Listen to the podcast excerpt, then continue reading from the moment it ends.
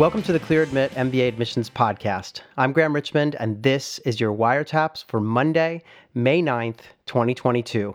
I'm joined by Alex Brown from Cornwall, England. Alex, how are things going this week? Very good. Thank you, Graham. So, where are we in the admissions calendar? I mean, it's uh, I know we've started to think a lot about the next season, but w- I mean, there's still people waiting, right? There's a lot of wait list Yeah. um, speculation going on. There's a lot of waitlist speculation. Round three decisions are uh, continuing to be released. This upcoming week, it's going to be Wharton, Kellogg, uh, Ross, and Haas, and then the following week, some more schools. So, so yeah, there's still a lot of decisions out there, and we, like you say, there's been a bit of an uptick on folks hearing back from from their waitlist status. It seems like schools are sort of making quick decisions off of the waitlists. Um, seem to be more um, quickly than perhaps in prior years, signaling to me anyway that that yeah, those that are on the wait list, it, it, it's a better year to be in that situation. Yeah, and we haven't crunched the numbers, but I know there's been some speculation on our site and on the web generally about whether or not people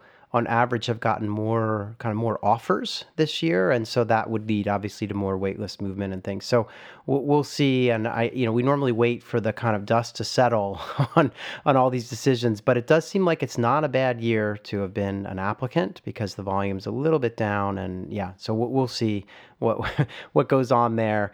Alex, I want to I want to put you on the spot. I've been doing these events. You know, we we Clear Admit host these events with admissions directors, and we ask them all kinds of questions about the admissions process. And and you know, sometimes I have some of them come on the show as well for these interviews. And I keep meaning to ask you this when when we're together here, but I wanted to ask you if you were applying to business school, what is the one part of the application process that you would want to skip? Because I, I ask this to admissions directors all the time, and I've always wondered like what it would be for you. Well, I mean, I, I think the common answer is the test, right? Yeah, so many of them say um, that. Although one, yeah. like, somebody recently said the essays. I can't remember who it was that I was interviewing, but someone said the essays, which I was shocked because no one's ever said, said that. They almost always say the test. Yeah. Yeah, I think the test is the most obvious answer. but my history would dictate actually the test is good for me mm-hmm. because in, in current at current standards, my, my test score isn't that great, but you know, 250 million years ago, relatively, it was actually a very high score. So, Yeah. so, so that actually helped me out a lot. So, um, but yeah, no, I, I, I, I, I, I'd probably still lean on the side of the test, Yeah. but um, yeah, I, I think the essay writing process is very cathartic. It should be good. It should be very introspective. Right. Um, probably if you're you're not, you know, if you're sort of a bit of a procrastinator, probably the essays is not your favorite thing. Yeah. Um, and, and so forth. But yeah, yeah. I mean, So are you saying are you saying that when you took the GMAT exam, you had to use a pen and paper, Oh, right? It was pencil based. Yeah. I mean, yeah. it, it's yeah. you could only take the test, you know, I think four times a year. Or, Right. I mean, there are only four times that the test was offered. Right. um, each year, and um, and yeah, there were no none of these resources for test prep, or at least the quality of test prep resources that we have now. Yeah. And quite frankly, when I got my test results, I thought ET, uh, I thought GMAC had made a mistake. I'd, I'd, I'd never seen a result like that on a test that I'd done Yeah. um, in the past, so I was quite surprised. Yeah. So you said you said ETS, and you would have been right because at that time ETS was the one making the GMAT exam. Right. And then they since um, lost that contract to another company, um, but that's a whole other whole other story. Um, let me see. I've got a couple of housekeeping items. So we have uh, been continuing to publish these Real Humans MBA alumni series, and we have a, a woman named Corey uh, who is a Michigan Ross grad, and she works at McKinsey now. And you know, she gave you know kind of always asked these folks for advice, and she said, you know, as you navigate preparation for the recruiting process, remember to focus on your strengths in addition to your weaknesses. And she goes on to just talk about how she spent all this time like worrying about really tough math type questions that they they sometimes ask you in a consulting interview to sort of think on your feet a little bit. But that she realized that you know she needed to do work on that but that one of her biggest strengths was her kind of creativity and conceptual sort of problem solving and, and things like that. So she you know is just recommending that you'll feel more confident if you also remember to kind of focus a little bit on your strengths too as you're preparing, um, just to remind yourself where you're really good. So that was kind of a nice story to read. Um, so again, a Michigan Ross grad who's now at McKinsey, and then we had a fellow by the name of Graham, actually, who was a Stanford GSB grad, and he's now at Deloitte. And I think he graduated in, I want to say 2020, or maybe it was 21. And again, we ask always for advice. And his advice was that an MBA is the perfect time to focus on personal and professional development in that order. Reflect deeply on who you are, what is important to you, and what you want to do with your life don't be afraid to dream big and then be very intentional about working towards what your goals are. When you do something intentionally and you fail, it's a sign that you're pushing yourself beyond your limits. It's the best way to grow and the only way to achieve the incredible. So I was like, wow, sign this guy up for a you know a commencement speech because that was a pretty good um, you know sort of set of advice if you ask me. no, I think that's absolutely fantastic, and I would argue that again that Stanford first essay extends that sort of um, personal sort of introspection to before you begin your MBA journey. Like the MBA journey begins when you start tackling that um, first essay rather than just when you arrive on campus um, at, at, at, Stanford. So yeah, absolutely brilliant. Yeah, and that guy was actually originally from uh, South Africa. So um, you know, yeah, it's just interesting to see where people come from. Obviously, Corey, who's the woman at McKinsey, is from the U.S., from from Massachusetts. So anyway, it's always just fun to kind of learn about these people and and how they navigated through business school and into their you know early career here post MBA. So lots of fun. The other thing, as I alluded to earlier, is that we're having all these events every Wednesday this month.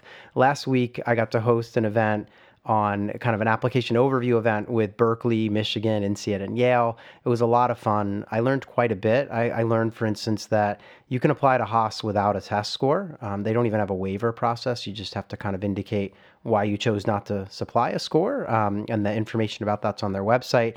I also learned that uh, Michigan is thinking about whether they're going to keep their waiver process or not and that they're unlikely to have their team interview come back this season even though you know because for now everything's still virtual with their interviews. But so just kind of good to check in with these schools and hear all about like what they look for. And yeah it just was a lot of fun. And um, we're doing it all over again this wednesday. Uh, it's actually a big list of schools this week. We've got uh, carnegie mellon cornell duke wharton and UT Austin joining us for this Wednesday uh, at noon Eastern. So you can sign up on our website or just go to tinyurl.com forward slash Clear Admit events. That's all one word, all lowercase. So yeah, a lot of fun, Alex. Well, if someone um, isn't able to attend an event but wants to watch the recording, do we archive these recordings for them, Graham? Yeah, and so typically what happens is if you register for the event, you get an email afterwards with a link to a recording in case you want to relive the moment or as you say in case you like couldn't make it. Okay. so yeah so definitely if you're interested in getting access to a recorded um, event you need to sign up. So yeah definitely go and sign up even if you're not sure you can make it because you'll get on the list so. And and, and you had quite a few folks attend right? The, the first event. Oh yeah there were like a couple yeah it was like several hundred people and we had many more than that sign up. So yeah it's uh yeah, these are fun, and and we do it in a way that I feel is very applicant centric. So we try. This isn't just let the schools ramble on about how their program's the best or something. So we try to make it pretty tactical. So I'm having fun. Very yeah. good, very good. um, I, am I'm, I'm sad to say there have been no reviews of the of the podcast that I can you know share here on the show, uh, and we didn't get any emails or anything. So obviously, if you want to review the show, you can do so over at Apple Podcasts, or you can write to us at info at clearadmit com. Use the subject line wiretaps, and we will write you back. So reach out if you're enjoying the show. It was nice to see Alex, the the folks that you've picked out this week. Uh, a couple of them had some really nice feedback for us on the show. So we'll get into that. But otherwise, is there anything else that you wanted to talk about this week before we get to our candidates? Let's kick on.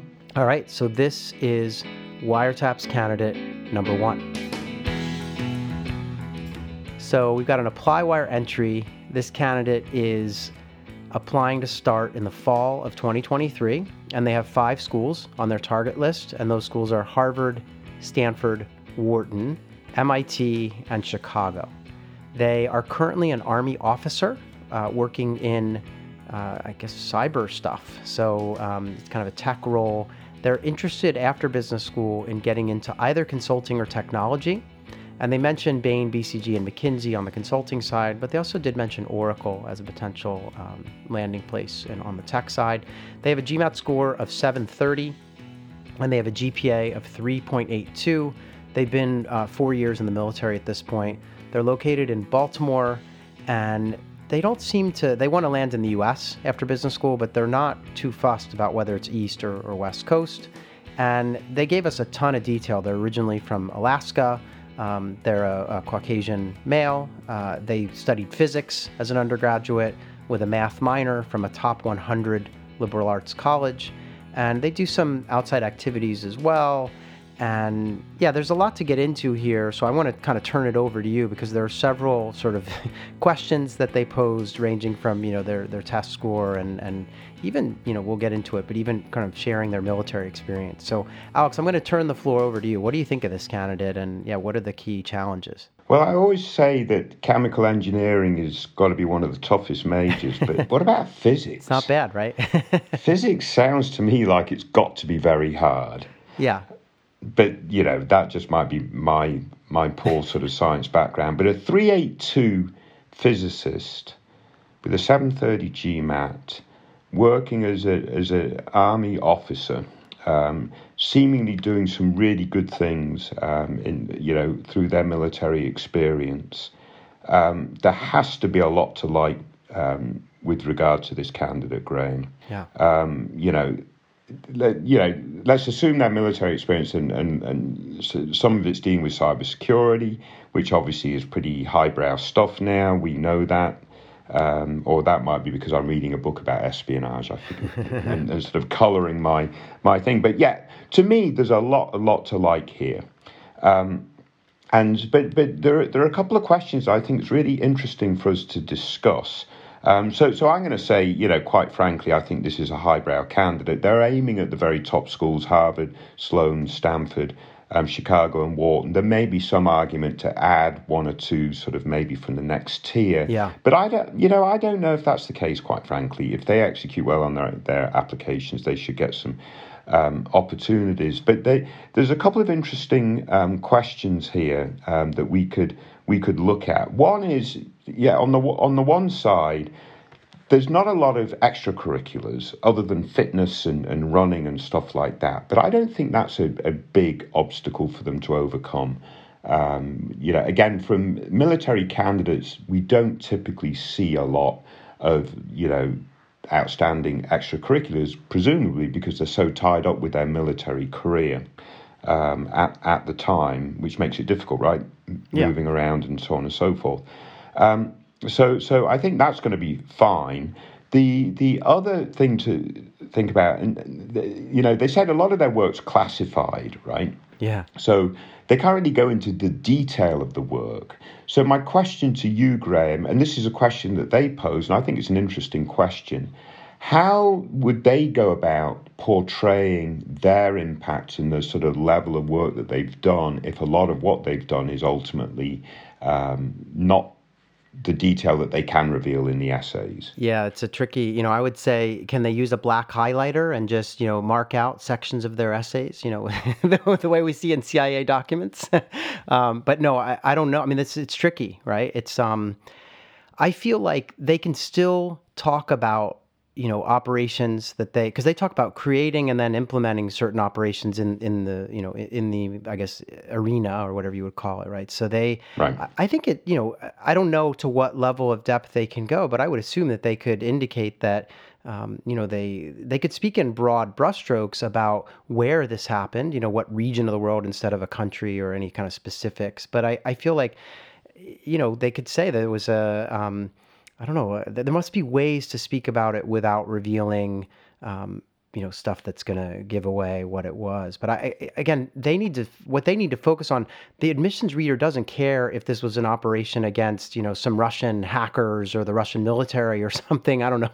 But what they do need to know is that you know this person spent six months working with a team of 20 you know computer programmers to develop and deploy some kind of you know anti-malware service or whatever it might be right? So I, I, think that's what's more important as opposed to when it happened or where or which country right. was you know I, I think and and also focusing on the broad brushstrokes of what are the outcomes of their work right? Yeah. Um, so so I'm sure there are ways to talk about the outcomes and the impact without revealing the specifics. Right. Um, Um, and, and, and, and so forth and and I would argue that if you're you know if you're working for a for-profit company you have some of the same challenges sure. maybe it's not not officially classified, but your comp, you know, your for-profit business company isn't going to want you to be revealing a lot of their competitive secrets, right? So, right. I mean, yeah, I would feel like you could say, you know, work to develop and deploy software that thwarted X number of attacks against yeah. infrastructure in, you know, in a country or whatever it would be, right? So, there's got to be a way and you know yeah because they can't um, they can't have an exploding application or a you know if I if I if you read this I will have to you know kill you or something you know, can't right. can't go down down any of that path but I I feel like there's got to be a way to share yeah. some basic stuff and and they clearly have done some really interesting work so. Really interesting work. What what about their goals Graham? Yeah, this was interesting because they seemed to be worried about, oh, do I say consulting since that's a natural way to learn about a number of, uh, you know, different industries and it's a natural landing place for military folks. And even though they said they're really passionate about tech. And so my my view was given that they're working in the military in a tech type role, I would have no problem if they said, I want to go to Oracle or Amazon or Google and I want mm. to work in a kind of project management or even maybe an operations type role. Uh, you know, those roles are common for for military folks. So I, I'm okay with a direct into tech. I mean, obviously, if they want to do consulting, that's fine too. But I was less worried given the fact that they're already in kind of cyber security and, and working in a kind of tech um, space within the military. Yeah, I mean, to me, again, they got a physics degree. They're working in cybersecurity. They got w- the chops to yeah. do this without any, you, you, know, concern from I, I, would have imagined future employers as well as ADCOM and so on and so forth. So yeah. Um, overall, Graham, I think a great candidate, right? Yeah, I want to highlight two really quick things on this one. Number one is they did mention one of their pastimes is cocktail making competitions with friends. What do you think about that one? Is that I mean, should they talk about that, or is it better to focus on the other stuff they're doing, given it's alcohol and stuff? Is that a drinking contest or a cocktail making contest? You've got to drink the the, yeah. the cocktail afterwards, yeah, right? so it's probably so, a bit of both. yeah, yeah. yeah I mean, you know, assuming that they portray it in the right right right frame, um, it'll be fine. But I don't know that it really adds a lot of value to their candidacy, right. so it might not be. Yeah. I mean, it, it, could be an okay, maybe colorful bullet point at the bottom of the resume. Yeah. You know, maybe they do a bunch of, you know, sometimes people have a, a laundry list at the end that's sort of like, you know, um, cooking, uh, you know, Korean cuisine, uh, cocktail making, and you know, 5K racing, you know, or whatever, right? So that, yeah. that could be fine in that context. But um, and then the other thing I just wanted to mention is they did leave us a little note that said, "Thank you, Graham and Alex. I look forward to your podcast every Monday. Been listening since my older brother was accepted to an M7 school two years ago." Thanks in part to advice you gave. So that was really nice to see. So two people in the same family. That might be a first, Alex, listening to the show. Yeah, that's absolutely fantastic. Yeah, yeah. yeah. So um, quick I question, was, Graham. Yeah, go ahead. They got a 730 GMAT. Yeah. They did ask the question whether they should retake it. I I'm going to say no. I mean, they have a 96th percentile on the verbal and a 67th percentile on the math, which, you know, could that be better? Yes, but we know that there's a ton of competition to get north of that percentage on the GMAT on the on the quant side. It's really a crowded field, and they have a three eight in physics, and everything else looks pretty great. So I'm I don't know, 730 is like at the average for the top schools pretty much. Yeah. So I, I wasn't so worried about it. Yeah. Um, I don't know if you agree. It's not a worry, right? No. I mean, clearly that GMAT in, in conjunction with the physics 3.8 whatever GPA they're, they're going to be able to really thrive in the academic environment. They're going to show ADCOM that's the case. The question's almost well, if they knew that they could come back with a 760 or a 770, does that give them a leg up versus where they are now at these very top schools that they're applying? You can't argue that a 770 is better than a 730. The question is, on the margin, how much of an uplift would that present? Um, and yeah, if they if they did put three or four months of prep in to get that seven thirty, I'm I'm agreeing with you, Graham. Move on. Yeah, you've already sort of jumped the hurdle and cleared it by three or four. You know, th- you, oh, there's already a lot, a lot, a lot to like here, and that 730 GMAT's not going to um, drag you down at all. It's it's the average of the very top schools. So yeah. Yeah, I'm inclined to let it let it lie. I mean, obviously, as I mentioned earlier, and you hinted at this, I, I you know, I don't know that I would only apply to the top five schools in the nation, because um, many would argue that that that list they have is basically the top five. So I, I think, but they could apply to those in the first round yeah. and then see where the chips fall and always readjust accordingly. So that that would be my advice. Go with the score they have, apply early to these schools, and get it in and see see how it all goes with the interviews and everything. Yeah, I mean, I'd be shocked if they didn't get into one of them at least. Yeah, uh, agreed. I think they're going to be fine. But yeah, mitigate by having a plan for for maybe a couple for the next tier. But absolutely fantastic overall, I think. Yeah. So I want to thank that person for sharing uh, their profile on the site and for tuning in each and every Monday and for their service. So um, let's move on though and talk about wiretaps candidate number two. So this is another ApplyWire entry, and it's a candidate that again is looking to start school in the fall of 23.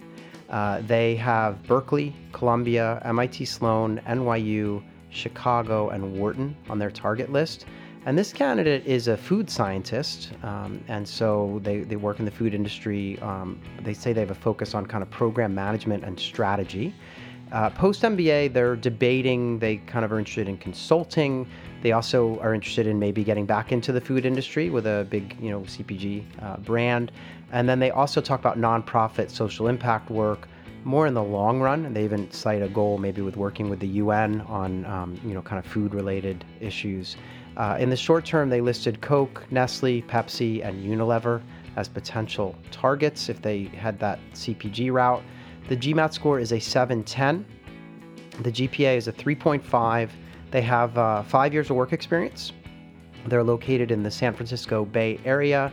This is a female candidate who's originally from India, who did undergrad uh, over there in food science, I believe, and then came to the US and did a actually so I'm sorry, they did their undergrad in India in biotech, and then they did uh, they came to the U.S. directly after that for undergrad, um, for sorry, for a master's in food science, and they claim they attended a public Ivy for that on the East Coast.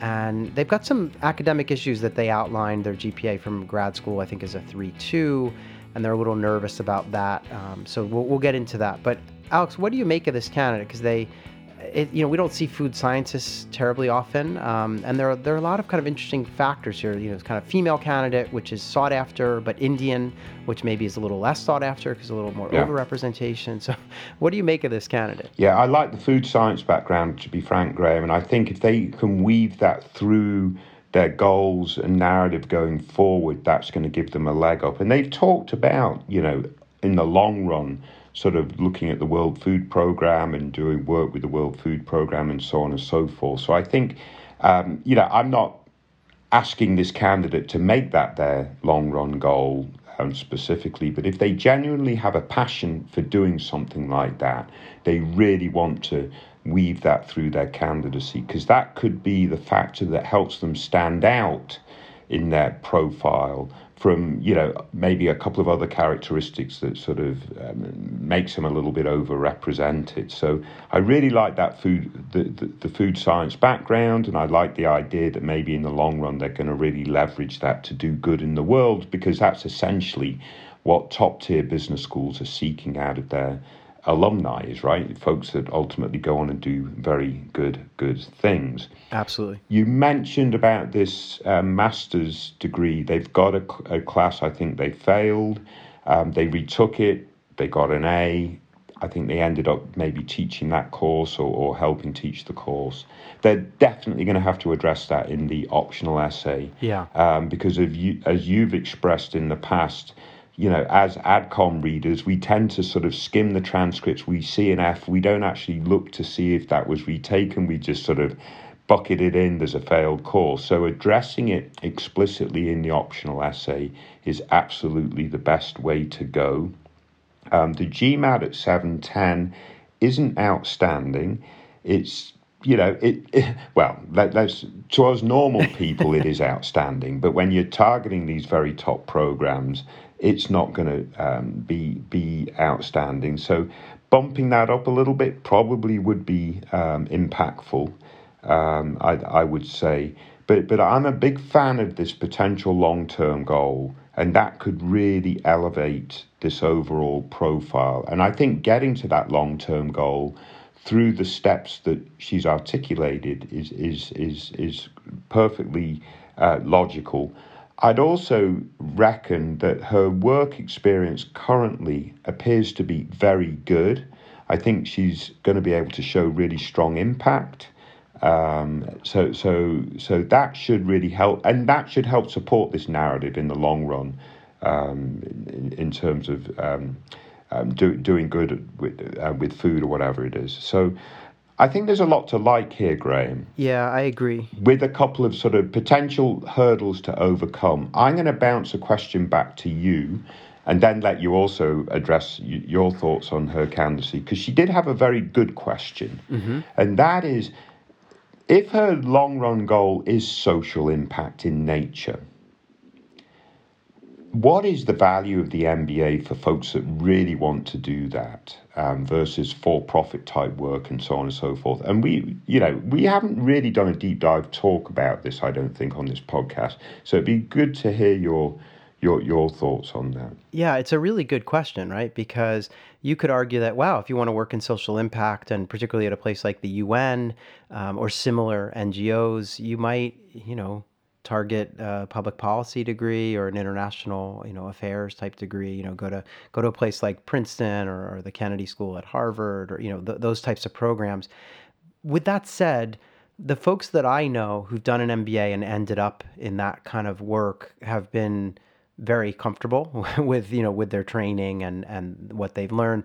And i actually have some firsthand experience in that um, my wife did a policy degree in parallel to my pursuing my mba at wharton and we compared notes a little bit and got to see that you know the coursework's actually not so different in some respects. You know the obviously uh, she was taking public finance while i was taking corporate finance but there's a lot of carryover and and so there's there, there's some things that are quite useful and I, I think some of it depends on how she wants to map that path to say the UN. You know, if she is going to work at a CPG, then she's going to be obviously better served with the MBA under her belt um, in making her way there. And I really like this storyline of her maybe going to a Unilever or a Nestle, and then working her way up the chain there, and then eventually becoming so big and important that she can make that kind of a jump over to the UN and you know that kind of thing. So I, I'm comfortable with the storyline. I think the MBA will help her. I think going to a top school with a global network will be important. Uh, I do want to ask you a little bit about school selection here because I wasn't fully following her set of choices, but I do think that there's a really compelling story here. She works with um, right now. She's working in you know in San Francisco at a company that does uh, plant-based meat, right? So kind of she's on the kind of cutting edge of you know food science and stuff. And I think it's going to be a really interesting story to hear about what she's been doing. She's had some promotions and, and moved up in the ranks, and and so I, I feel like there's a great storyline. I do agree with you. I have some concerns on the academic side. It's not that she failed a class I'm just more thinking, wow, she wants to go to the very best, you know, the 710, 35 and a 32 in grad school isn't going to jump off the page. So I don't really know. We don't have a, a, percentile breakdown on her test score, but that would be kind of good to know. Um, but I think, I don't know if she has time to retake the test or what her plan is there, but I, I, I would feel more comfortable about her getting into, say, an M7 type school if she had a slightly higher test score it's a it's a tough call because I think you know there's a really compelling story here overall, um, but yeah, academically hard to say you know yeah. where where the chips are going to fall. Yeah, I mean that is the, the the weaker piece of the application, no doubt. On a relative scale, right? Sure. Everything else looks super, super strong, and yeah, the seven ten with with a, a, a failed course in, in, in grad school, that combination on a relative scale make, makes that the weakest thing. I, I believe that she is planning to um, retake the GMAT. Okay. Um, she was she was uh, practicing at 730, 740. She struggles with her nerves. Yeah, that's right. According to what what, what she's su- suggesting in terms of taking the test. And you know, and, and I and I'm sure that's really really challenging. The way I would approach that in terms of the retake is, I've already got a seven ten under my belt. It's probably going to be good enough no doubt. So I'm going to take a flyer and see if I can yeah, bop it off. Exactly. But knowing that you've got the 710 on under your belt should really give you the, the, the, the ability to sort of relax a little bit and just you know perform at your best. So yeah. hopefully hopefully that's the case. Like you say, maybe she needs to to spread the, the her, her, her, her, her candidacy across a couple more schools. And, and I suggested and and it seemed like um, well I, am not sure if she she took it on board or not she's not responded yet but might be worth having a range like you know one or two of that Harvard Stanford Wharton because there is some really interesting stuff here that maybe um, one of the very very very top does does um, really really sort of align with and then one or two other M7, and then one or two top 16 like Duke or Ross or something like that yeah. that would typically show up on, for this type of profile. Maybe that other one or two M7, maybe Kellogg is, is, is something that yeah. would come to mind also. Yeah, and I think depending on what she wants to do, because obviously if she wants to do the CPG route, like, yeah, there were some schools not listed here, whether it's a, um, a Kellogg or a Ross or something yeah. that, you know, you would say, gee, you know, those could be pretty useful programs. I also agree with you. She's right now totally concentrated in the top 10 um, schools. And I, I, was thinking, well, you know, you never know. And so it might make sense to have at least one school that's outside of that group um, just to make sure that she's spreading spreading her odds. I did want to mention she's got some really terrific outside activities. She's very involved in supporting women yeah. uh, in, in, business. And, and, and so I, I just feel like yeah, she's got the complete package on the extracurriculars, the work experience, the storyline.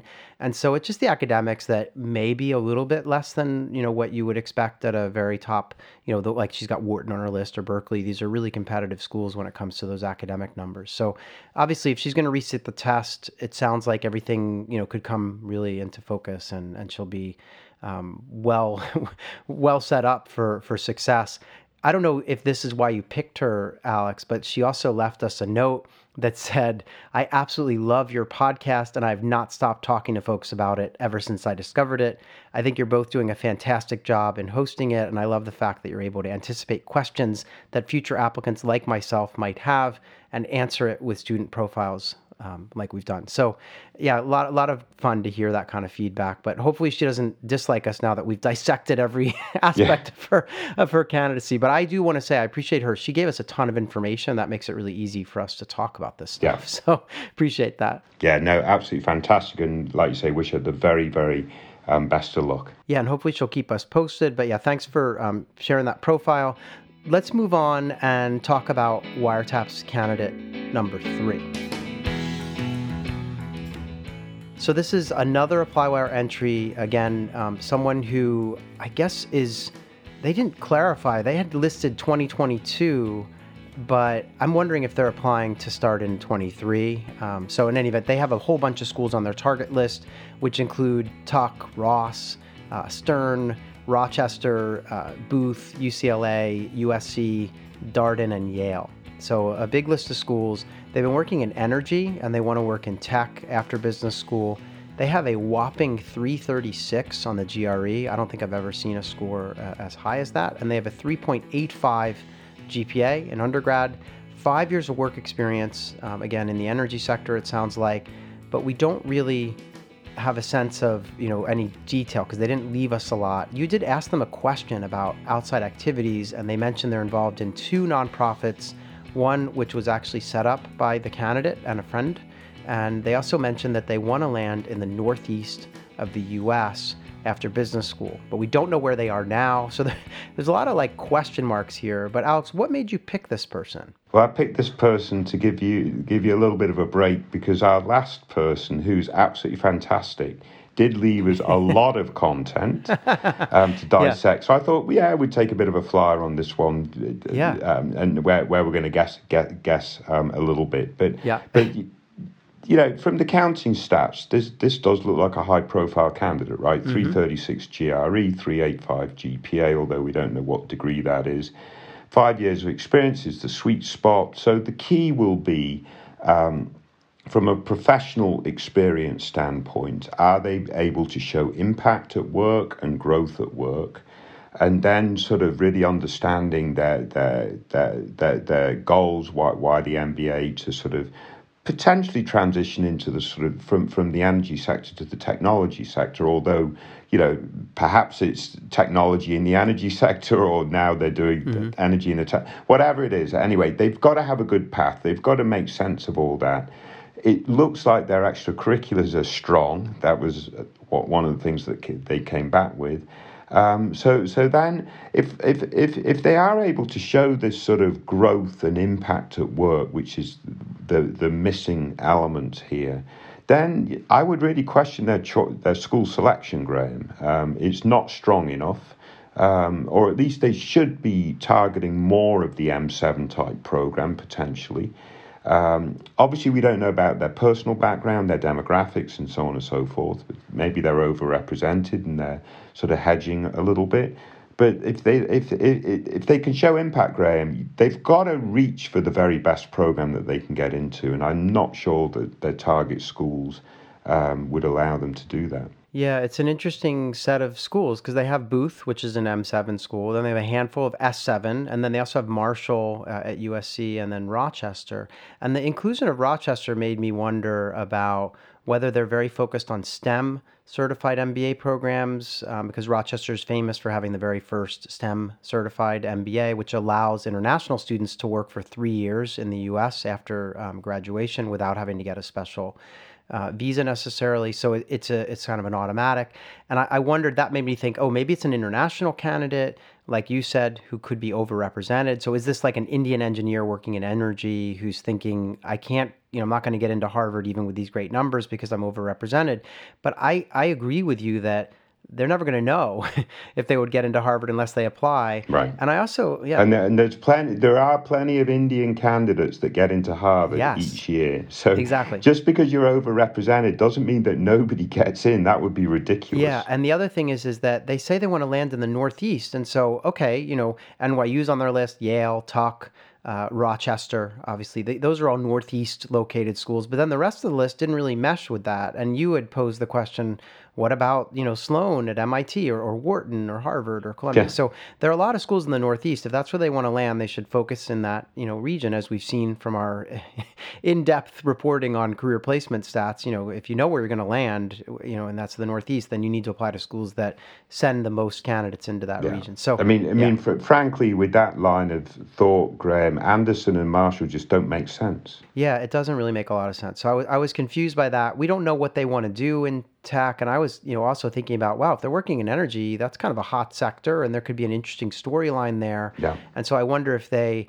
i don't know maybe they want to work in tech but maybe it's for you know tesla on battery related stuff or you know maybe there's a way to combine their energy experience uh, maybe they're working currently in kind of a fossil fuel based energy, you know, role, but they want to pivot into more green energy, you know, and, and right. that that often then intersects with the tech industry. So I don't know. It just um, there are a lot of question marks here, and I couldn't help but think as I looked at this profile that there might be something that we don't know, like where they're from or you know wh- whatever it is. So, um, but yeah, a good lesson in the fact that they should. You always want to, you know, what do people say shoot your shot you know go go for the top program and then you know have a list of schools so that you can pivot accordingly or you know apply to a range but i, I feel like you're right the top end is not very well represented here on this list yeah yeah i mean i completely agree i yeah hopefully you know as a result of this conversation um, we'll learn more about this candidate um, but yeah for, at the end of the day even if they are overrepresented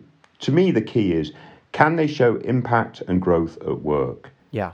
If that's the case, I don't care how overrepresented they are, they need to be applied to top programs. If they are overrepresented, then just make sure you do that in round one. That's the key. Yeah. Round one yep. for overrepresented folks. Agreed. Yeah. So hopefully, I mean, you normally leave a note on these posts anyway, telling them they've been featured, yeah, so yeah. they'll listen and, and hopefully they'll chime in with some additional details or keep us posted as to how this all evolves. Um, Alex, thanks again for picking out candidates week after week. These were some really terrific ones in terms of our ability to discuss, you know, aiming high, uh, public policy related stuff, and and even you know military experience and how to translate that. So yeah. lots of good stuff this week. Uh, we'll be back in one week's time to do it all again. So thanks, Alex. Great. Very good. Best luck, everyone. Stay safe.